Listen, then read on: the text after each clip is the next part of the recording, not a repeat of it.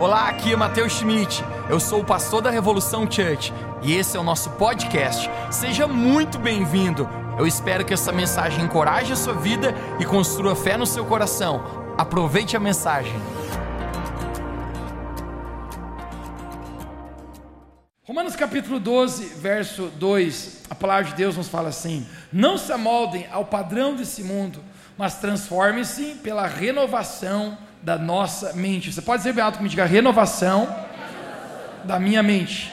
Para que sejam capazes de experimentar e comprovar a boa, agradável e perfeita vontade de Deus. Diga bem alto me diga boa, agradável e perfeita vontade de Deus. Eu quero conversar contigo hoje. O tema da minha mensagem é renovando a mente. Renovando a mente. Feche os olhos, vamos orar.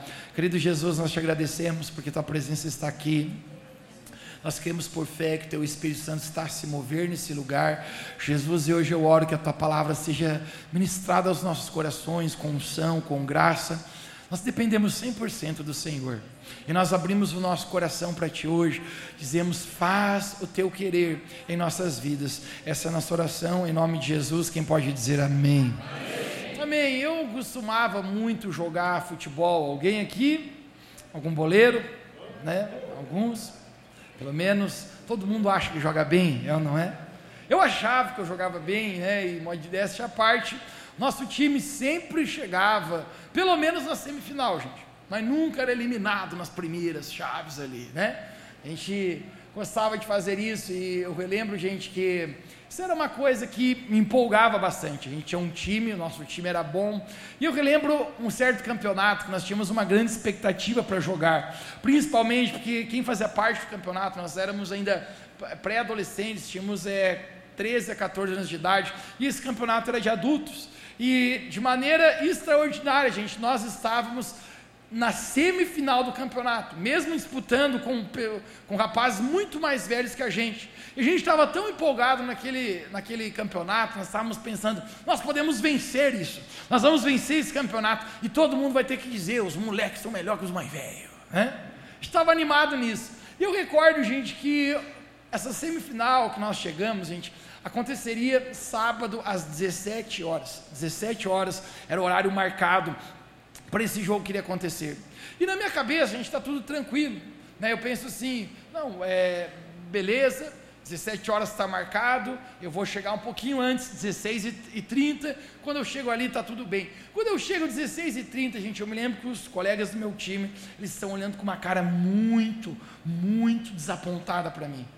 Eu olhei para eles, rapaziada, que cara é essa? Né? A gente nem jogou antes, já acha que vão perder. Eles falaram, Mateus, você não sabe, nós já perdemos. Eu falei, como já perdemos?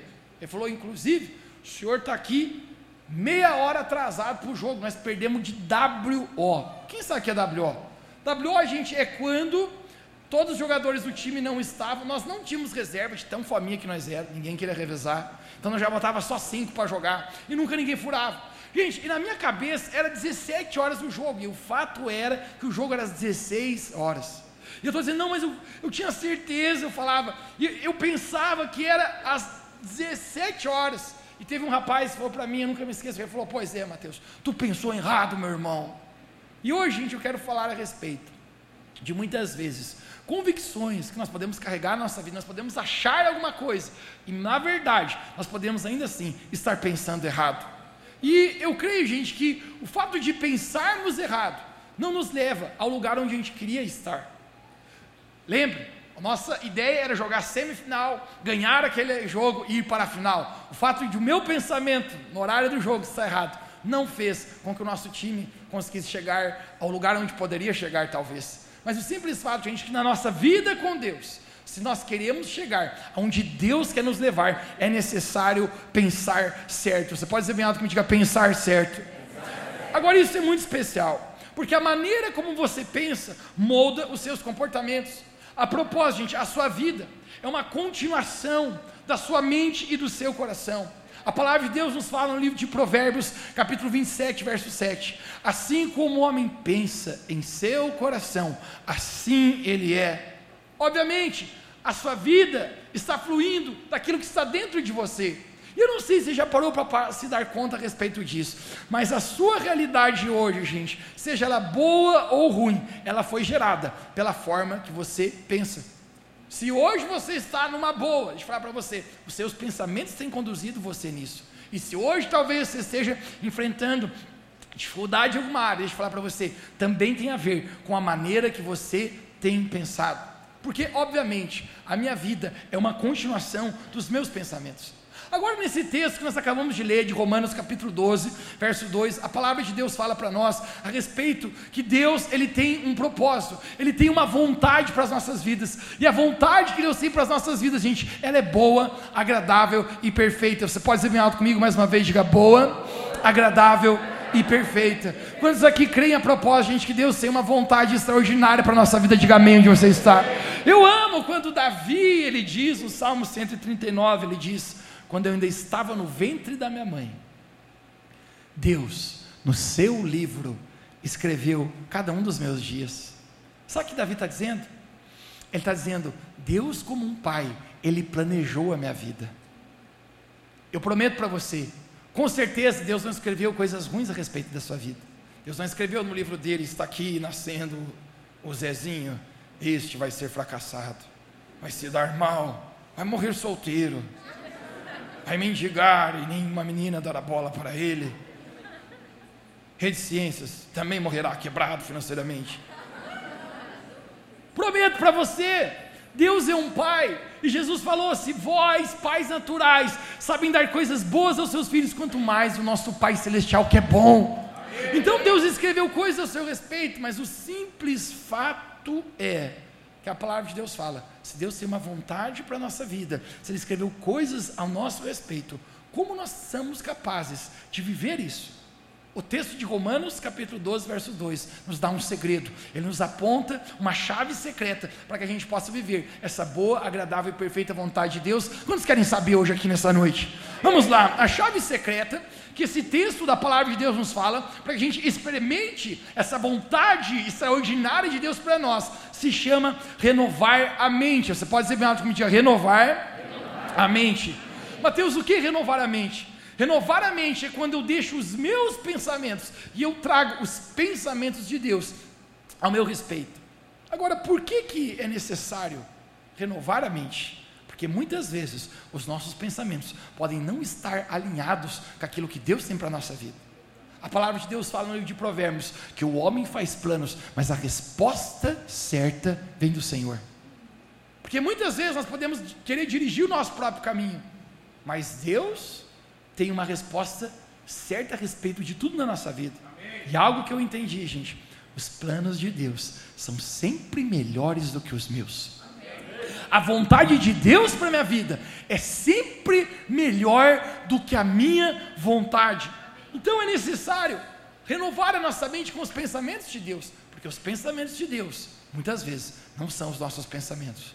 Renovar a mente tem a ver com entender, Deus, o que, que o teu pensamento, a tua vontade é para a minha vida e trazer para mim. Vamos ler juntos isso? Isaías capítulo 55, verso 8 a 10, nos fala a respeito desses pensamentos de Deus. Vamos ler juntos.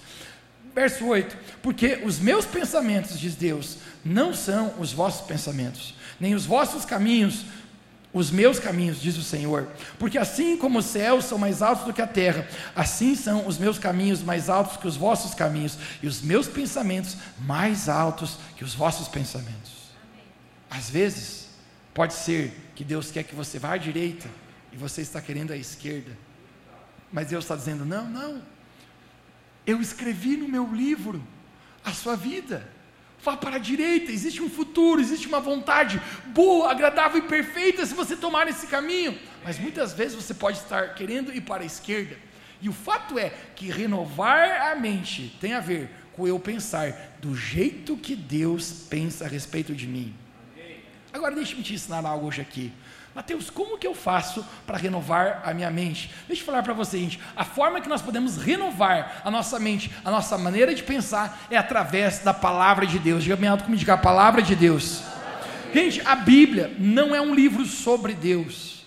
A Bíblia é o livro de Deus. Quando você está lendo a sua Bíblia, o próprio Espírito Santo, está agindo de maneira sobrenatural na sua vida. Eu prometo para você, se você começar a ler a sua Bíblia, Deus irá começar a falar com você. Não é apenas uma letra morta, mas essas palavras estão vivas e elas soltam daquele livro e entram no nosso coração. A Bíblia é inspirada pelo Espírito Santo. E quando nós estamos dentro da palavra de Deus, gente, a nossa mente está sendo renovada. Renovada para o quê? Para que a gente possa experimentar a boa, agradável e perfeita vontade de Deus. Porque muitas vezes eu estou dirigindo a minha vida por esse caminho, mas quando eu leio a palavra de Deus, a palavra de Deus faz eu mudar de caminho e eu entendo o que é o melhor caminho para mim. E nesse momento eu começo a experimentar essa vida que Deus tem para nós.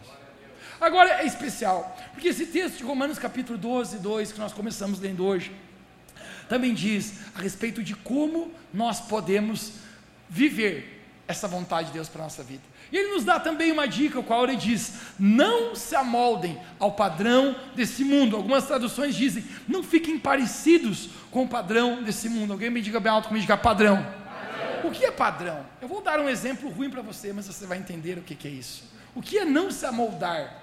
Alguém aqui, gente gosta de fazer bolos? Bolos? Bolos de cenoura, bolo de chocolate, fubá, bolo de fubá. Alguém bolo de fubá? Você é velho. É, bolo de formiguinha, quem lembra disso aí? Gente, eu gosto de bolos. Mateus, você faz bolos? Isso é um assunto para outra hora. Mas o simples fato, gente, que talvez você que já fez algum bolo, talvez você já fez isso. Você pegou a massa e você viu uma forma que ela era redonda e ela tem uma elevação no meio. Você coloca a massa ali, leva ao forno, e quando você tira o bolo do forno, você tira o bolo, e qual é o formato do bolo? Redondo. E ele tem um furo no meio.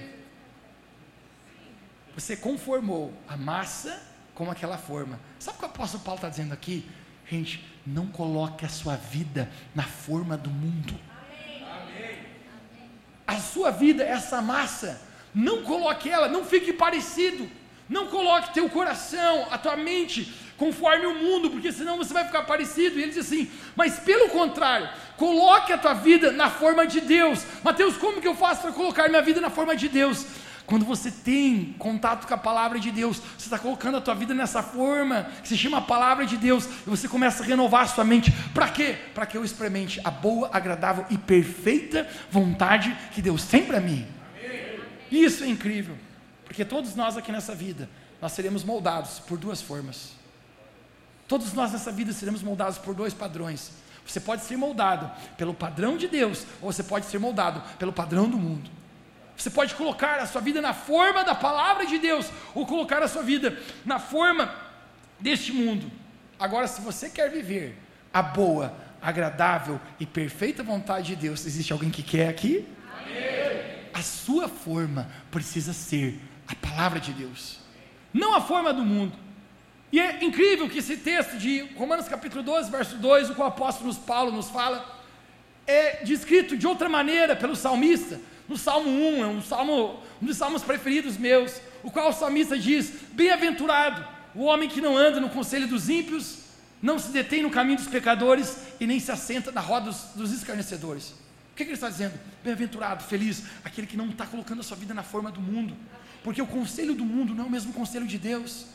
Bem-aventurado o homem que não se assenta na roda dos escarnecedores, porque se você começa a compartilhar de vida com pessoas que não têm os mesmos princípios que você, você descobriu que influência passa, hábitos passam, valores passam, ele está dizendo bem-aventurado, feliz, mas ele diz aqui: aquele que é bem-aventurado é aquele que medita de dia e de noite na palavra do Senhor que está com a palavra do Senhor, que está colocando a sua vida na forma daquilo que Deus fala. E o verso 3 é incrível do Salmo 1, porque diz: Ele será comparado a uma árvore plantada junto à corrente das águas, que no devido tempo dá o seu fruto, e as folhas não cairão. Deixa-me falar para você: sabe quando a folha cai? Eu estudei engenharia florestal, você já sabe.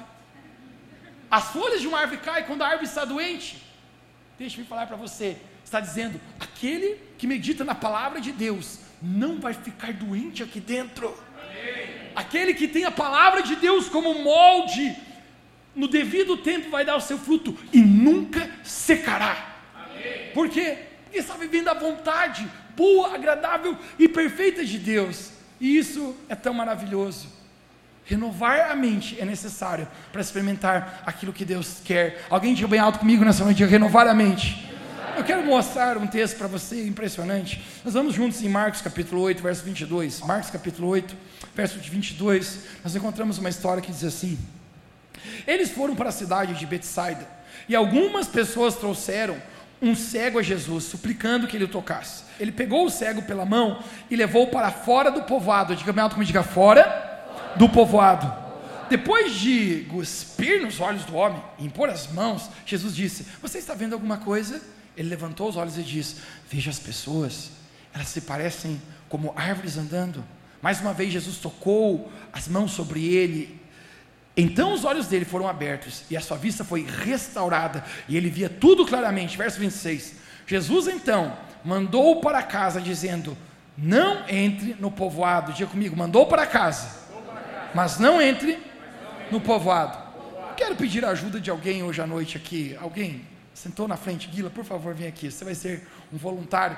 Você é o cego, o qual Jesus estava tocando nessa cidade de Betsaida. Pode parar aí. O que, que nós acabamos de ler? No verso 3, eu acredito, que Jesus pega o cego pela mão e tira ele do povoado. povoado. Vamos sair do povoado. E ele está cego. Ele está cego. Quando Jesus olha, pode ficar cego. Quando Jesus olha para ele, é incrível que a palavra de Deus narra que Jesus ele pegou e cuspiu. Está pronto? Você é cego, você não pode vir. Nós não vamos ensinar essa parte para não ter problemas hoje aqui. Jesus gosta nos olhos dele e Jesus toca nele. E nesse momento os seus olhos são abertos. Jesus fala: Você está vendo? Ele fala: Eu vejo as pessoas como árvores andando. O que ele está tentando dizer? Está embaralhado a vista. Antes eu não via nada. Mas agora eu, eu, estou vendo alguma coisa, mas não está nítido. Jesus toca novamente, porque muitas vezes a cura na nossa vida é um processo. Às vezes a cura na nossa vida não é apenas um momento, mas você precisa continuar. A segunda vez Jesus toca, seus olhos foram abertos e ele via nitidamente. Agora Jesus fala algo interessante para ele. Vá para casa mas não entre no. Jesus não faz sentido. Aonde que é a casa deste homem? Como que ele vai para casa? Se não pode entrar no povoado, se a casa está no povoado. O que Jesus está dizendo para ele, sabe o que é? Agora você é capaz de vir. Você está curado. Mas não volte à mesma mentalidade que você vivia antes, lá no seu povoado. Os seus olhos agora foram abertos. Eu sei que Jesus curou esse cego de maneira natural, mas deixa eu pregar aqui nessa noite. Muitas pessoas aqui, talvez seus olhos espirituais foram abertos. Antes você não conseguia ver a verdade do Evangelho, a palavra de Deus fala que quando a verdade do Evangelho entra no nosso coração, nossos olhos são abertos. E Jesus está dizendo: agora que você pode ver, por favor, vá para casa, mas não volte para o povoado. Ele está dizendo: não volte para a velha mentalidade que você tinha. Você precisa renovar, obrigado, Guila, a sua mente, porque se você voltar para lá, pode ser que a sua visão volte a ofuscar novamente. Jesus está falando: renove a sua mente. Alguém diga bem alto comigo: renovar a mente.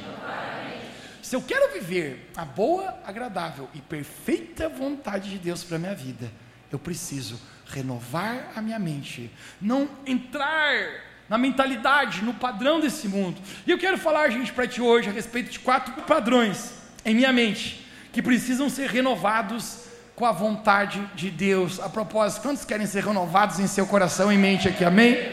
Vamos lá, prepare-se para isso. Primeiro que eu quero falar para ti, padrão, é adote um padrão de progresso em sua mente. Toque alguém perto de você e diga progresso. Conecte isso aqui. Uma mente não renovada por Deus, ela muitos momentos ela fica estagnada. Uma mente renovada por Deus, ela sempre está em progresso e avançando. Eu quero ler uma história para você, isso será incrível hoje aqui. Vamos ler João capítulo 5. Nós vamos desfrutar de alguns princípios nessa história e isso vai ser incrível para você. João capítulo 5, verso 1 diz assim: Algum tempo depois, Jesus subiu a Jerusalém para a festa dos judeus. Verso 2. Há em Jerusalém, perto da Porta das Ovelhas, um tanque que em aramaico é chamado de Betesda. Diga comigo, Betesda. E cinco entradas tinha à sua volta. Ali costumava ficar grande número de pessoas doentes, inválidas, cegos, mancos, paralíticos. Eles esperavam pelo movimento das águas. Conecta o verso 4, o que acontecia? Isso é, é crazy. De vez em quando, descia um anjo do Senhor e agitava as águas o primeiro que entrasse no tanque, depois de as águas agitadas, era curado de qualquer doença que tivesse. Uau! Verso 5. Um dos que estavam ali era paralítico, fazia 38 anos. Quando Jesus o viu deitado e soube que ele vivia naquela situação há bastante tempo, Jesus lhe perguntou: Você quer ficar são? Disse o paralítico: Senhor, não tenho ninguém que me ajude a entrar no tanque quando a água é agitada. Enquanto estou a tentar entrar, outro chega antes de mim. Então Jesus disse: Levante-se, pegue a sua maca e ande. Logo aquele homem ficou são, tomou o seu leito e andava. Essa história é incrível. Nos narra a respeito de um tanque. Eu gostaria que você imaginasse um tanque agora. Eu sei que você, como lagiano, está na, imaginando o tanque agora. Obviamente, esse tanque continha muita água.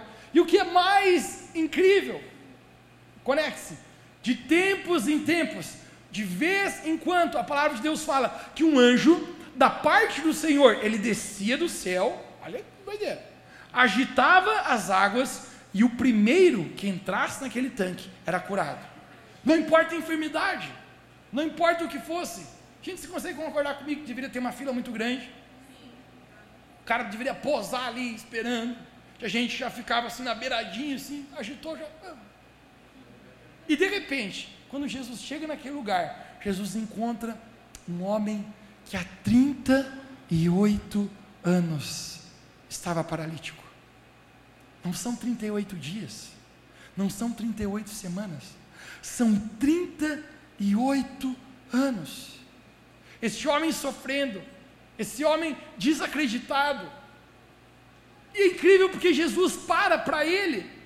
Jesus, sendo filho de Deus, para para esse homem.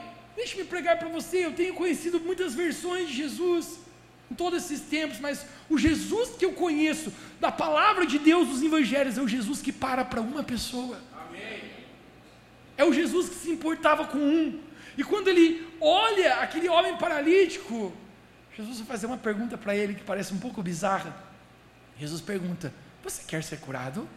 Você quer ficar são? Jesus, tu é estranhão. É óbvio. Esse cara não anda. Que ele mais quer fazer na vida é poder andar. E Jesus está perguntando para ele: Você quer ficar são? Mas eu quero que você se impressione agora na resposta que esse homem dá, no verso 7. Diz que o paralítico diz: Senhor, não tenho ninguém que me ajude a entrar no tanque da água quando ela é agitada. Então, eu estou tentando entrar, mas outro chega antes de mim. Sabe o que ele está dizendo, Jesus? Deixa eu te explicar como as coisas funcionam por aqui. Tu não está ligado? Hashtag no way, no sense. É impossível entrar. Sempre que eu vou entrar, alguém entra antes de mim. E vamos continuar. Eu vou falar para você a minha situação e o meu caso eu não tenho ninguém que me coloque na água.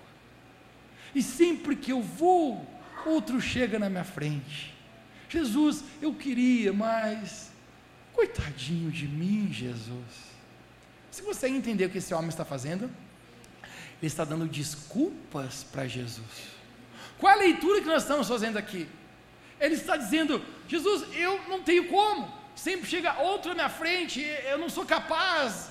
Sabe por quê? Porque 38 anos na vida desse homem, a sua mente tinha sido moldada a ele acreditar que ele não era capaz.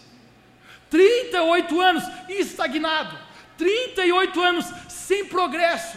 Talvez algumas vezes já havia tentado, mas por não conseguir, ele havia parado e a sua mente está acostumado ao simples fato que não tem nada que ele faça que possa mudar a realidade da vida dele. Deixa eu pregar para você. Você já esteve com a sua mentalidade tão acostumada e acomodada com uma situação que você desejava que fosse totalmente diferente, mas você apenas está dizendo é assim mesmo. Ele está dando desculpas para Jesus. E às vezes nós também damos desculpas, não é assim mesmo? A gente diz, eu não, não faço isso por causa disso. Eu nasci numa família de uma condição desprivilegiada, então é por isso que a minha vida é assim. Eu não estou pronto, eu não sou capaz. Este paralítico está falando uma desculpa para Jesus. Jesus, se tu for ao menos razoável comigo, você vai concordar que o meu caso não é fácil. E eu fico imaginando ele fazendo um biquinho para Jesus. Muitos de nós, gente, nós às vezes estamos paralisados em áreas da nossa vida, porque a nossa mentalidade, a nossa mente, nós já acostumamos tanto com isso, que nós nem fazemos força mais para mudar. Tem pessoas que Deus quer levar você em alguma área, quer trazer um romper disso, mas você já falou tanto dentro de si, eu, eu, não, é assim mesmo, não tenho o que fazer, é, é, você já aceitou tanto uma condição, que não é os pensamentos de Deus na sua vida, que a sua mentalidade não é mais capaz de crer que pode ser diferente. Não é incrível que este homem está na presença de, diga bem alto comigo, Jesus, mas ele está dando desculpas e muitas vezes, o que impede a gente de viver o extraordinário na nossa vida são as desculpas que nós damos para nós mesmos e nossa mente. Ele está dizendo: Eu não consigo, Jesus. 38 anos, o inimigo aprisionando este homem. Talvez você diria, Mateus, onde está o inimigo aqui na história? Por favor, eu perdi isso, eu não li. Se o inimigo fazer você acreditar errado, ele é capaz de prender você. Porque a maior prisão não está nas mãos ou nos pés, a maior prisão na vida de alguém está na sua mente. E o inimigo, gente, quer prender a gente com maus pensamentos. Agora veja, aquele homem, nada mais, nada menos, está na presença de Jesus é o Filho de Deus. Jesus é o Criador do universo. Mas ele diz assim: Jesus, eu estou esperando que o anjo desça, agite as águas e algum dia eu possa entrar. Eu fico imaginando Jesus pensando: rapaz, eu que mando nos anjos. Os anjos, eu falo, vai isso aqui, e o anjo obedece. A palavra de Deus fala que os anjos ouvem a voz do Senhor e obedecem. Amém. E esse camarada está esperando por um anjo, enquanto quem está na frente dele? Jesus. Te perguntar para você, é possível que muitas vezes na nossa vida a gente está esperando por uma resposta do céu quando a resposta já está na nossa frente? É possível na nossa vida que muitas áreas às vezes nós estamos tentando buscar alguma coisa, tentando encontrar uma resposta, quando a resposta de Deus já está na nossa frente. Sabe o que Jesus fala para ele? Levanta-se. Alguém diga bem alto como diga: levanta-te. Levanta Jesus pede para que ele se levante, porque muitas vezes nós estamos esperando que o céu desça, enquanto Deus está esperando que a gente se levante. A mentalidade desse homem estava aprisionada a uma mentalidade que ele não era capaz de romper, não era capaz de, de, de, de mudar aquilo. Mas Jesus fala: pegue agora a tua cama. Sabe o que acontece? Naquele momento, aquele homem é curado, ele levanta e sai andando para a glória de Deus. Amém. Mas conecte-se com isso. Muitas vezes nós esperamos que o, um, um jeito correto de Deus fazer na nossa vida. E deixa-me falar para ti, Assim como os céus são mais altos que a terra, os pensamentos de Deus às vezes não são os nossos pensamentos. Às vezes você está pensando que na tua vida vai acontecer desse jeito, e Deus tem outro jeito para fazer com você. Às vezes está pensando, vai ser assim, com 23 anos, rapaz de 1,90m, musculoso, dirigindo uma BMW, eu vou casar. E Deus está mandando um carinha com uma bicicleta calói. Mas mal você sabe ele que é um cara de potencial que um dia vai ter uma Ferrari. Mas se você ficar olhando para cima, você pode perder o que está à sua frente. Às vezes Deus colocou pequena semente na sua mão. Mateus, eu odeio meu emprego. Odeia.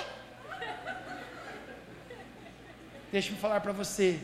Enquanto existia uma semente que Deus estava dizendo para você, seja fiel nesse pouquinho, porque um dia eu vou te levar a sonhos. Mas se você não entender que o pouco que está na sua mão hoje é o que vai te conduzir lá, você pode perder o milagre na sua frente. Alguém diga bem alto comigo, renovar a mente.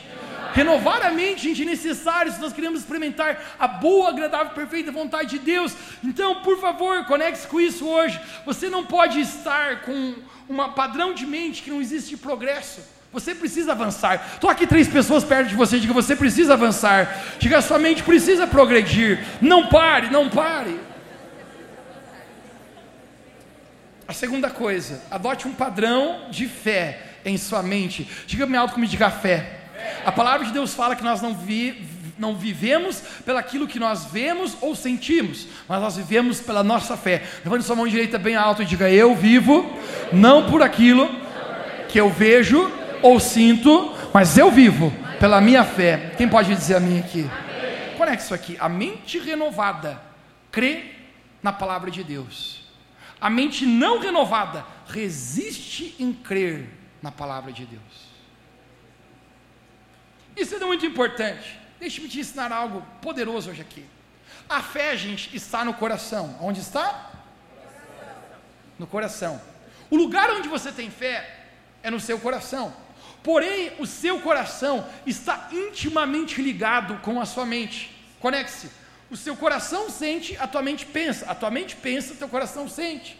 E é por isso que quando os adolescentes estão apaixonados, eles ficam a noite inteira pensando nela. Por que, que eu não paro de pensar nela? Porque seu coração está envolvido. Então existe uma conexão, estão intimamente ligados, mente e coração. Agora a questão é: se a fé no seu coração, se existe fé no seu coração, mas você não renova a sua mente, os seus pensamentos podem abortar a fé que está no seu coração.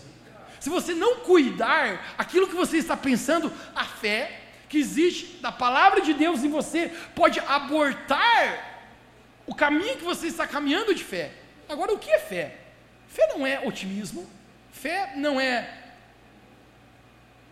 achar que vai dar certo apenas. Fé é você crer na palavra de Deus, é você crer naquilo que Deus falou para você e agir de acordo com a convicção que você tem. Amém. Isso é fé. Porém, se você quer caminhar com fé, deixe-me contar algo especial para você aqui. Você encontrará um grande inimigo chamado sentimentos. Diga bem alto comigo, diga sentimentos. Gente, é impossível você caminhar por fé e por sentimentos ao mesmo tempo. Porque os nossos sentimentos, muitas vezes, falam para coisa, coisas para nós contrárias à nossa convicção. Às vezes Deus fala algo comigo eu estou animado por isso, até eu ter uma péssima notícia e eu já quero desanimar, por quê? Porque sentimentos sempre estão relacionados a condições exteriores, a circunstâncias. Mas deixa eu falar para você: se você quer caminhar por fé, você não pode olhar o que está à sua frente, você precisa crer no que Deus falou para você. Amém. Eu gosto muito de gente orar por cura. Quem aqui crê que Jesus cura? Gente, nós temos visto muitas pessoas sendo curadas no corpo, fisicamente. A palavra de Deus fala, a propósito, no livro de Isaías, que o Senhor Jesus levou todas as nossas enfermidades, o castigo que nos traz a paz estava sobre ele, e sobre suas pisaduras nós somos curados. Pelas pisaduras de Jesus. Eu amo orar por cura. Chorei por tantas pessoas, gente foram curadas. Chorei por pessoas no hospital, no, na UTI, gente, que estava lá, o médico já tinha desenganado, dizendo isso aí, vai para três lugares, Coisas Almas, Parque da Saudade ou Penha.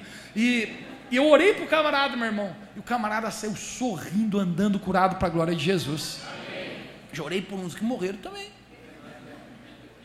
Mas eu tenho fé naquilo que Jesus falou, na palavra de Deus. Jesus falou: aqueles que crerem em mim. Alguém que crê em Jesus aqui? Vamos lá, alguém crê em Jesus aqui? Amém. Jesus fala: fará as mesmas obras que eu faço e maiores obras farão.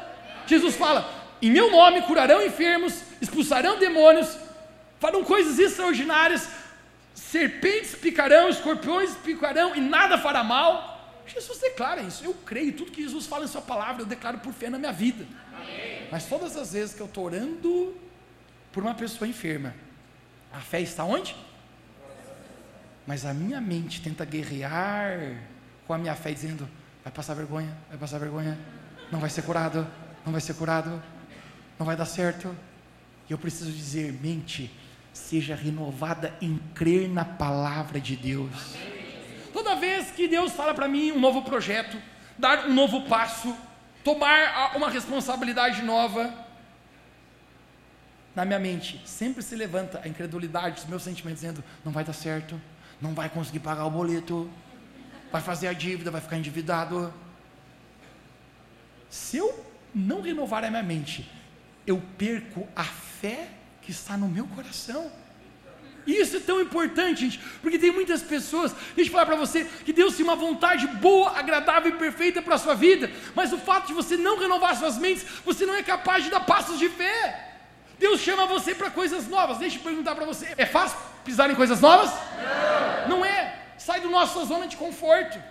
Faz a gente se sentir às vezes inseguro, incapaz. A gente não sabe se vai dar certo. Mas deixa eu falar para você: toda vez que Deus chama você para dar um novo passo, ainda assim você precisa dar por fé. Eu estou pregando para você aqui nessa noite só por fé, porque um dia eu achei que eu não seria capaz de fazer isso. Mas Deus falou para mim: Mateus, eu chamei você, e se eu chamei você, essa é a minha palavra, apenas dá um passo em fé, pega aquele microfone e prega. Amém. E pela fé que existe no nosso coração, nós podemos anular as vozes do inimigo na nossa mente, renovar a nossa mente. Se você quer desfrutar da boa, agradável vontade de Deus para a sua vida, você precisa renovar a sua mente e deixar a fé estar no seu coração. Diga, alguém diga bem alto que me diga fé. fé. A terceira coisa incrível, adote um padrão de pureza em sua mente. Alguém diga bem alto que me diga pureza. pureza. Conecta isso aqui. A mente renovada pensa de maneira pura. A mente não renovada pensa de maneira profana. Agora, eu lembro uma história. Eu me lembro quando a gente era adolescente, várias vezes eu estava sentado no sofá, ou estava até na própria cama, de repente o pai surpreendia a gente. O pai chegava onde a gente estava, ele dizia assim, na tora, dizia assim, o que, que você está pensando aí, Mateus? Eu, opa, não, não, não está pensando nada de ruim. Ele falou, que, eu quero saber o que você estava pensando. Eu falei, mas o senhor governa a casa inteira, né? Eu sou obediente a ti, mas até os pensamentos, né? O senhor está marcando pesado. E sabe por que, ele fazia isso? Porque ele dizia: aquilo que você está pensando tem o poder de governar os seus caminhos. E ele falava para mim: você precisa pensar em coisas boas. E ele citava um versículo para mim, gente, eu quero ler para você. Ele tinha de cor salteado na cabeça dele. Filipenses capítulo 4, verso 8, é o que ele falava para mim. Vamos ler juntos. Diz assim: quanto ao mais, irmãos, tudo o que é verdadeiro, tudo o que é honesto, tudo o que é justo, tudo o que é puro, tudo o que é amável, tudo o que é de boa fama, se alguma virtude há, se algum louvor existe, nisto, vai dizer, você tem que pensar nisso. Tenha a mente pura. Se tem algum louvor, se tem alguma virtude, aquilo que é honesto, aquilo que é verdadeiro, aquilo que é justo. Ele dizia, Mateus, Pensa nessas coisas. Por quê, gente? Porque a maneira que você está pensando determina os seus comportamentos. Agora, por que, é tão importante desenvolver uma mente pura? Porque pureza e santidade, gente, nos aproxima de Deus. A palavra de Deus fala no Salmo 24: Quem subirá ao Monte Santo do Senhor? Quem estará na sua santa presença? Aquele que tem mãos limpas e um puro coração, puro coração. Se você quer estar perto de Jesus, deixa eu falar uma coisa para você. Se você quer desenvolver um relacionamento com Deus, você precisa cultivar pureza na sua vida. E pureza começa em nossa mente. Porque toda atitude que você tem de, de impureza nasceu primeiro na sua mente. na sua mente, nas suas ideias. Agora, quando você constrói um relacionamento com Jesus, você quer cuidar daquilo, porque aquilo se torna o teu maior tesouro, e é como um cofre. É como um cofre que você tem, você guarda aquilo que é de importante ali, e você diz: Eu não quero que ninguém estrague isso, eu quero cuidar disso. Quando você construir um relacionamento com Jesus, você sabe que o pecado vai separar você de Deus, você sabe que a impureza vai separar você de Deus, então você diz: Eu quero cuidar desse relacionamento, eu não quero que nada desgaste, eu não quero perder a presença de Deus, então eu me separo em santidade, em pureza, para que eu não tenha nada que roube essa presença de Deus na minha vida. Amém. Isso é tão poderoso, porque a nossa mente pura nos aproxima de Deus. Agora, todos nós, gente, enfrentamos na nossa mente dardos, setas, coisas que tentam sujar os nossos pensamentos. Alguns dias atrás, eu estava vendo televisão. Eu não costumo ver televisão. Eu, minha fonte de entretenimento ou informação é a internet. Eu passo um ano sem ver TV Mas aquele dia eu sentei no sofá, eu liguei aquela televisão que há muito tempo não ligava, e eu estava trocando os canais. Você sabe, a TV a cabo serve para você trocar muitos canais, não ver nada. Alguém? Eu estou trocando vários canais, e de repente, quando eu estou passando aqueles canais, num dos canais que eu passo tem uma cena de sexo ali. E eu passei o canal, passei outro, passei outro, e veio uma voz na minha cabeça e assim: Volta lá, Mateus. Falei, não volto. Falou, volta lá. Deu, mas para quê? Ele falou, vai ver o que, que eles estão fazendo lá. Eu falei, eu sei o que, que eles estão fazendo. Eu sei bem. E a vozinha diz assim: volta. Porque o inimigo quer contaminar a sua mente com impureza, fazer você se tornar escravo de vícios, de falsos padrões que vão comprometer lá na frente os seus relacionamentos, que vão aprisionar você, não numa mente santa, mas numa, numa mente impura, não numa mente renovada, mas numa mente na forma do mundo. Eu peguei e desliguei aquela televisão e falei: vou me embora daqui. E a vozinha dizia: volta, volta. Eu falei: volto não. A vozinha foi diminuindo até que acabou. Quantas pessoas, gente, têm batalhado em sua mente com impureza? E isso separa a gente de Deus. Isso impede a gente. Um homem casado conversava comigo alguns dias atrás. Ele dizia: Pastor, eu preciso abrir meu coração. Meu casamento não anda bem.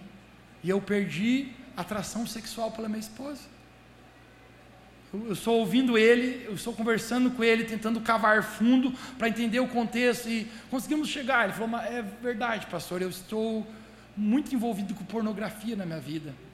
Eu estou preso, eu não consigo me libertar disso. Eu vejo muitas vezes durante a semana pornografia. Gente, o simples fato que se o inimigo conseguir fazer com que a sua mente se torne impura, ele pode destruir relacionamentos que são de Deus para a sua vida. É óbvio. O camarada está vendo pornografia. E eu falava para ele, cara, essas são mulheres contratadas para fazer isso. São atores que estão ensinando algo e agora você quer que a sua esposa, que é uma mulher de Deus, que é uma mulher santa, faça a mesma coisa impura que essa mulher está fazendo. Não vai! A sua mulher é uma mulher santa, cara. Eu não estou falando no contexto de casamento que você não deve recriar. Mas que eu estou falando para você que tem coisas que são impuras e muitas pessoas foram educadas pela pornografia. E aí você não é capaz mais agora de desfrutar, porque a sua mente está presa a padrões errados que não são de Deus. Um rapaz falava para mim, pastor, a minha mente é tão impura que quando eu chego num lugar que tem mulheres no recinto, eu começo a desnudar as mulheres na minha mente. Deixa eu falar com homens hoje aqui, apenas para os homens. Gente, isso é uma batalha de pureza na nossa mente, sim ou não, homens? Só tem dois homens aqui hoje. Sim ou não, homens? Se na sua mente você não briga com isso, mano, vem aqui no final que eu vou orar para você, que você também está duvidoso aí. Não sei se tu está bem, bem machão, não, meu irmão. Você engatou a marcha errada nem sabe. É óbvio. Nós, homens, a gente lutamos com pureza na nossa vida. Nossos pensamentos, nós somos muito visuais. Deixa-me falar para ti, cara. Cuidado com o que você está observando nas suas redes sociais. A gente passa muito tempo, cara, olhando a tela do celular. A tela mais vista no mundo, a gente não é a TV, é o celular. A gente olha isso aqui. Muitas vezes, pessoal, a gente está sendo discipulado pela forma do mundo e a gente não sabe por que a nossa vida não consegue experimentar boa, agradável e vontade de Deus na nossa vida. Deus, não sei porque tudo vai tão errado. Porque, cara, se você quer experimentar a vontade de Deus, a forma tem que ser da palavra e não a forma do mundo. Mano, tem, tem gente que não dá para seguir no Instagram. Eu já cheguei a essa conclusão. Verdade. Tempo atrás, uma amiga minha de muito tempo, pessoal, a guria era amiga minha de de colegial, não sei o que se fala isso aí, sei lá o que, que é. Ensino médio, high school, pronto. E ela veio na igreja e falou: Mateus, que alegria te ver. Eu falei: também, que bom, seja bem-vindo aqui. Ela falou, eu vou te seguir no Instagram. Eu falei, segue lá. Gente, era uma boa pessoa, fazia tempo que eu não vi. Gente, quando ela seguiu, eu pensei, vou seguir de volta. Quando eu fui seguir, não tinha como. Mano, os stories da menina. Mano, para minha pureza mental, cara, eu preciso cuidar dos meus olhos, porque Jesus falou um segredo, gente. Os olhos são a lâmpada do corpo. Se os seus olhos forem puros, o seu corpo será puro, a sua mente será pura. Agora, a pureza me aproxima de Deus. Imoralidade me aproxima, me afasta do relacionamento com Deus. Quando você constrói um relacionamento com Deus, você apenas está dizendo assim: Eu quero cuidar disso. Eu não posso deixar que a minha mente fique escrava, porque é possível, gente, o inimigo nos prender e nos roubar, sem nem a gente saber que ele está nos roubando. Alguém diga bem alto que me diga uma mente pura. Eu quero encerrar minha mensagem falando sobre esse último ponto que fala Adote um padrão de generosidade em sua mente. Você pode dizer bem alto comigo, generosidade. generosidade. Conecte isso aqui. A mente não renovada quer sempre reter para si. A mente renovada quer derramar sobre os outros para abençoar. Amém. Pegou a chave aí? Pegou o código? A mente não renovada é sempre para mim, bro. A mente renovada, como que eu posso abençoar os que estão ao redor de mim. Como que eu posso ser um provedor, abençoar o reino de Deus para que mais coisas de Deus aconteçam? Eu quero ler meu último texto aqui nessa noite, eu quero mostrar três surpresas que eu tenho nesse texto, nessa história que narra para a gente, no livro de Marcos, capítulo 12. Marcos, capítulo 12, versos 41 a 44, conta uma história e diz assim: Jesus estava assentado diante do gasofilácio e observava como o povo lançava ali as suas contribuições. Ora, muitos ricos depositavam grandes quantias de dinheiro. Vindo, porém, uma viúva pobre, alguém de Beato me diga, viúva pobre, depositou duas pequenas moedas correspondentes a um quadrante, e chamando seus discípulos, disse: Em verdade vos digo que essa viúva pobre depositou no gasofilácio mais do que todos os outros ofertantes, porque todos eles ofertavam o que lhes sobrava. Ela, porém, da sua pobreza, deu tudo quanto possuía, todo o seu sustento. Uau! Três coisas, gente, três surpresas eu consigo ver aqui nesse texto, nessa história. Sabe qual é a primeira? Primeira surpresa que eu tenho é que Jesus está interessado na minha vida de generosidade. Mateus, sério? Achei que Jesus nem olhava isso. Não. A Bíblia fala que Jesus se assentou na frente do gasofilácio. Deixa eu explicar para você que essa palavra esquisita, gasofilácio, não tinha Pix, não tinha cartão, não tinha outras formas botava um grande recipiente, as pessoas ali contribuíam com a sua generosidade para mantimento, para suprir as necessidades, da, seja da igreja, dos mais fracos, dos mais pobres. E Jesus está ali observando. Essa é a primeira surpresa. Uau, Jesus, eu nem dava pensamento que você se portava com isso. Mateus, será que Jesus estava interessado no dinheiro que estava ali? Hashtag só que não. Gente, Jesus estava nessa terra, ele nunca acumulou nada. E sabe o que ele dizia mais para a gente? Gente, não acumule tesouros nessa terra, que a traça corrói e o ladrão roube. Acumule tesouros no céu. Os olhos de Jesus não estavam aqui. A propósito, Jesus, Deus, é o dono do ouro e da prata. Tudo que existe, gente, no universo pertence ao Senhor. A palavra de Deus fala que no céu Propósito, quem crê, nós estamos indo para o céu em nome de Jesus. A palavra de Deus falando que no céu as ruas vão ser de ouro. Quando eu li esse negócio, eu pensava assim, ó, ostentação. Um dia eu vou ostentar no céu, vou postar uma história, ô, oh, desgracideiro. Que incomodou lá na terra, agora eu aqui, ó, numa rua de ouro. Ó, a minha mansão. Gente, fato é que não. No céu não existe ostentação nenhuma. Sabe por que, que as ruas vão ser de ouro no céu? Porque no céu nós vamos estar declarando aquilo que as pessoas na terra se matavam por causa disso, viviam cá por causa disso. Aqui no céu a gente pisa no ouro. Aqui no céu, o valor não é o dinheiro, o valor é Deus. Amém. Agora, quem renova a sua mente, pessoal? A maior prioridade não está nos recursos dessa terra, está em Deus. Jesus não tinha interesse naquelas contribuições, mas Jesus estava assistindo generosidade.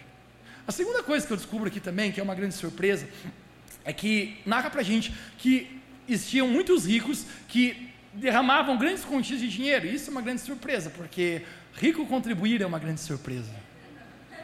Deixa eu perguntar, falar para você, as pessoas mais miseráveis que eu conheço são pessoas muito ricas. Hoje eu convivo com muita gente, pessoal, convivo com gente muito simples, carente mesmo, cara, e convivo com pessoas muito ricas. Eu vou falar para você, existe muitas vezes mais generosidade na pessoa muito simples do que aquele cara que está com a conta bancária muito cheia. Sabe por quê? Porque o dinheiro pode se tornar um senhor na vida das pessoas. Deixa eu falar para você, não deseje ser rico. A palavra de Deus fala que aquele que deseja ser rico cai em ciladas. Então deseje ser próspero. Porque o rico, sabe o que é? O dinheiro tem ele, e o próspero não. Ele tem o dinheiro. A mente do próspero é renovada a ponto do que? Aquilo que derrama na minha vida é para me abençoar, eu, a minha casa, as pessoas ao meu redor, o reino de Deus. Como que eu posso derramar em outros? Esse é o propósito bíblico a respeito de riqueza. Eu quero falar para você: quanto mais você renova sua mente, mais Deus pode abençoar a sua vida. Mas a terceira coisa, surpresa que eu aprendo aqui, a gente sabe qual é? É que existe uma viúva pobre, muito pobre. Sabe qual é a cena na minha cabeça? Que ela vai caminhando assim, ó. É duas moedinhas. Se fôssemos transferir para a nossa moeda hoje, é dois centavos apenas. Como ela está caminhando lento, ela está barrando a fila inteira dos ricos. E os ricos estão dizendo: sai daí, velha! Isso aí vai dar prejuízo, dois centavos não muda nada mas era tudo o que ela tinha, Jesus falou. Sabe o que Jesus falou? Chama os discípulos dele e fala: Está vendo todo esse povo aí, ó? A que mais ofertou foi essa mulher. Os discípulos pensam: Não, não, não, não. Não, eu vi gente botar saco de dinheiro. Ele falou: Deu o que sobrava, bro. Essa mulher, tudo do seu sustento, o seu melhor, ela honrou a Deus. Sabe qual é a mente renovada, gente? A mente renovada é assim. A matemática de uma mente não renovada, sabe qual é? Se eu contribuo, se eu sou generoso na vida dos meus irmãos, se eu sou generoso no reino de Deus, eu estou diminuindo os meus recursos. Essa é a mente do que não está renovada. Sabe qual é a mente que está renovado? Quando eu estou contribuindo, eu estou derramando sobre outros, eu estou semeando, e isso vai abundar muito mais na minha vida. Hoje, na reunião das 17, gente, eu quero encerrar falando a respeito disso. Duas senhorinhas que são as primeiras pessoas da nossa igreja, nosso primeiro GPS que a gente começou, um GPS de idosos, de pessoas carentes. Elas não estavam vindo por conta do inverno, a saúde delas já está bem debilitada, e hoje esquentou um pouquinho, elas voltaram, estavam na reunião das 17. Antes de chegar o inverno, um momento de generosidade, eu estava sentado com uma delas ali. E quando chegou no momento de generosidade, essa mulher, a gente é muito carente, ela, ela mora sozinha, ela precisa então se manter sozinha numa casa bem pequenininha e ela ganha em torno, pessoal, de 400 reais. Que você imagine o que, que é isso sustentar nessa, nesse nível. Todos os meses eu preciso derramar sobre a vida dela, preciso ajudá-la e isso é uma grande honra. Nossa prosperidade, gente não serve para nada se não for derramar em outros. Quem pode dizer amém aqui?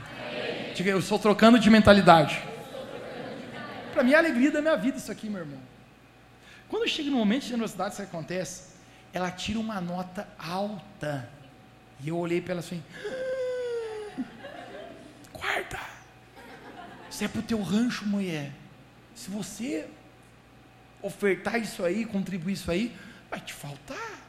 Falei, tia dela, não, não, nem precisa. Não, não, não dê, não dê. Ela falou, Mateus,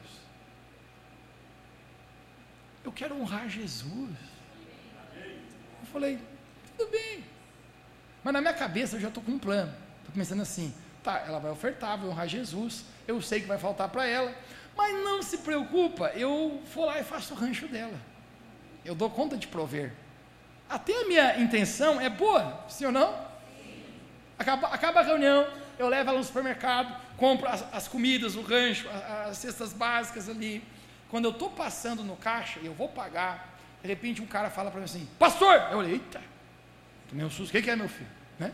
Hoje todo mundo conhece a gente. Ele falou: Você está bem? Eu falei: Estou bem. Você? Ele falou: O que, que vai fazer com essas cestas básicas, tudo isso, essas comidaiadas?